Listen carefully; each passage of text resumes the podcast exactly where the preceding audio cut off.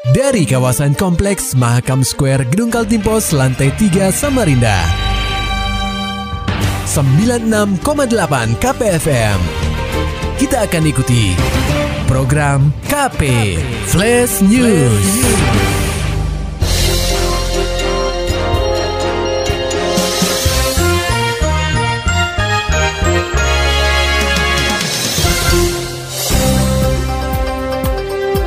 Anda sedang menyimak program KP Flash News bersama saya Agung Pratama.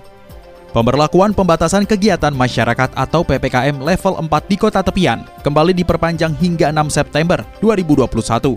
Hal itu tertuang dalam instruksi Wali Kota Samarinda nomor 7 tahun 2021 tentang perpanjangan PPKM level 4 COVID-19 di kota Samarinda.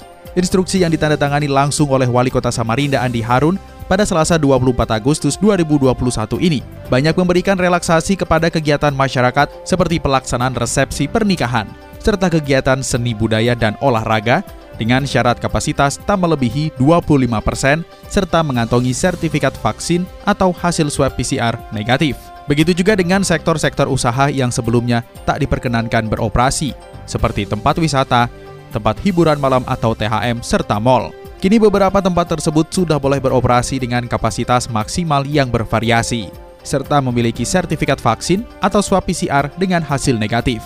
Adi Harun menjelaskan khusus untuk mal terdapat sedikit tambahan peraturan yang harus dipatuhi, yakni pengelola mal wajib membentuk satuan tugas atau Satgas COVID-19 di tempatnya masing-masing. Setelah terbentuk, mereka harus melaporkan hal ini kepada Satgas COVID-19 Kota Samarinda dan Kecamatan. Jadi mal kita perkenankan 50%, tapi dengan catatan peningkatan eh, disiplin prokes. Tambahannya adalah semua mall berukuran sedang dan besar harus membuat satgas COVID di mall masing-masing. Jadi dilaporkan ke satgas kota pak ya? Iya, dilaporkan ke satgas kota dan ditembuskan ke ke, ke satgas kecamatan. Ada batas Kemudian apanya? Ada batas waktu pembentukan satgas COVID itu kapan harus terbentuknya, Pak? Ya nanti uh, segera.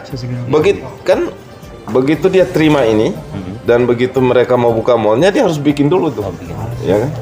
Andi Harun menyebut relaksasi di berbagai sektor kegiatan dan perekonomian masyarakat ini akan terus dilakukan secara bertahap. Oleh sebab itu, orang nomor satu di kota tepian ini tetap menekankan agar disiplin terhadap penekanan protokol kesehatan atau prokes.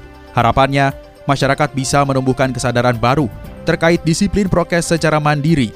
Jika tak disiplin, otomatis kasus akan kembali meningkat dan pengetatan akan dilakukan kembali. Pendengar KP, sebuah kapal tongkang bermuatan batu bara terbakar tepat di perairan Sungai Mahakam. Laporan selengkapnya akan disampaikan reporter KPFM Samarinda, Muhammad Nur Fajar. Pendengar KP, Kapal tongkang bermuatan batu bara dilaporkan terbakar di perairan Sungai Mahakam, tepatnya di belakang Big Mall Samarinda pada Selasa 24 Agustus 2021. Menurut Kasih Keselamatan Berlayar dan Patroli KSOP Samarinda, Selamat Isi Adi, pihaknya baru menerima laporan dari Satuan Pol Airut Polresta Samarinda serta Dinas Perhubungan atau Disub Samarinda bahwa terjadi peristiwa terbakarnya kapal tongkang bermuatan batu bara di perairan Sungai Mahakam. Agar asap tebal yang timbul tidak semakin parah, jajaran KSOP Samarinda langsung mendatangi lokasi kejadian guna melakukan pendinginan menggunakan chemical. Tak hanya itu, Selamat juga memanggil pemilik kapal guna membantu proses pendinginan. Nah, terus e, malam itu juga kita sudah meluncur ke lokasi. Hmm. Ya, sudah dilakukan e, pendinginan di bagian uh, apa namanya uh, kubu-kubunya. Ah, ah. Uh, uh, kubu-kubunya daripada tongkang yang dimaksud.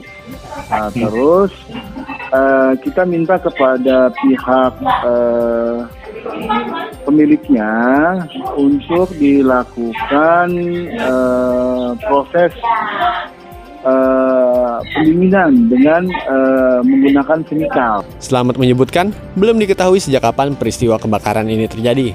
Selain itu, Selamat mengatakan bahwa tongkang ini belum terdata untuk melakukan pengolongan, sehingga pihaknya tak bisa mengetahui jumlah volume muatan yang dibawa. Berdasarkan data awal yang dihimpun oleh KSOP Samarinda, nama tongkang tersebut adalah Bos 5 yang ditarik oleh Takbut Arek Surabaya 5. Untuk sementara, proses penyelidikan sedang dilakukan oleh Satuan Pol Airut Polresta Samarinda. Nah kami eh, dari data kami itu belum ada perizinan ya terkait kapal yang dimaksud ya. Hmm? Halo. Iya, iya Pak. Ya jadi eh, untuk kapal itu kegiatannya itu belum belum terdata di kita. Hmm, hmm.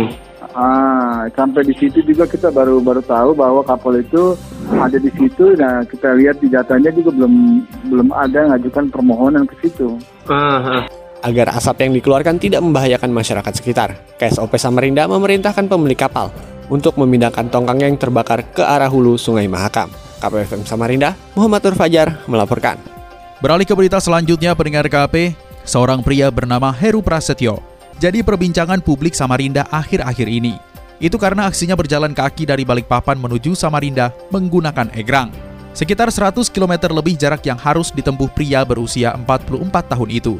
Kiprahnya berjalan dengan egrang untuk memperingati hari ulang tahun atau HUT ke-76 Republik Indonesia.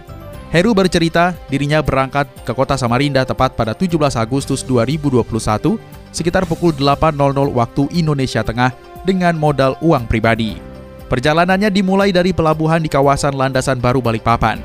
Ia mengaku senang melihat senyum dan tawa masyarakat selama dalam perjalanan.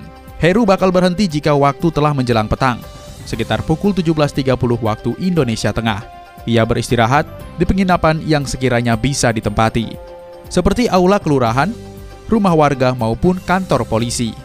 Heru juga berhenti apabila kondisi kesehatannya menurun. Ia pasti memutuskan untuk beristirahat. Secara keseluruhan, perjalanan Heru memakan waktu enam hari. Perjalanan ini juga upaya Heru agar pemerintah bisa mendukung dalam pelestarian egrang tersebut. apa memperingati 17 Agustus Hari Kemerdekaan RI ya. Nah, karena mungkin untuk kegiatan umum kita dibatasi, saya ambil alternatif untuk jalan egrang dari Balikpapan menuju Samarinda. Wali Kota Samarinda Andi Harun menerima kedatangan Heru di Balai Kota Samarinda pada Senin 23 Agustus 2021 lalu. Orang nomor satu di Samarinda itu menyambut hangat kedatangan si nasionalis. Berikut pernyataan Wali Kota Samarinda Andi Harun.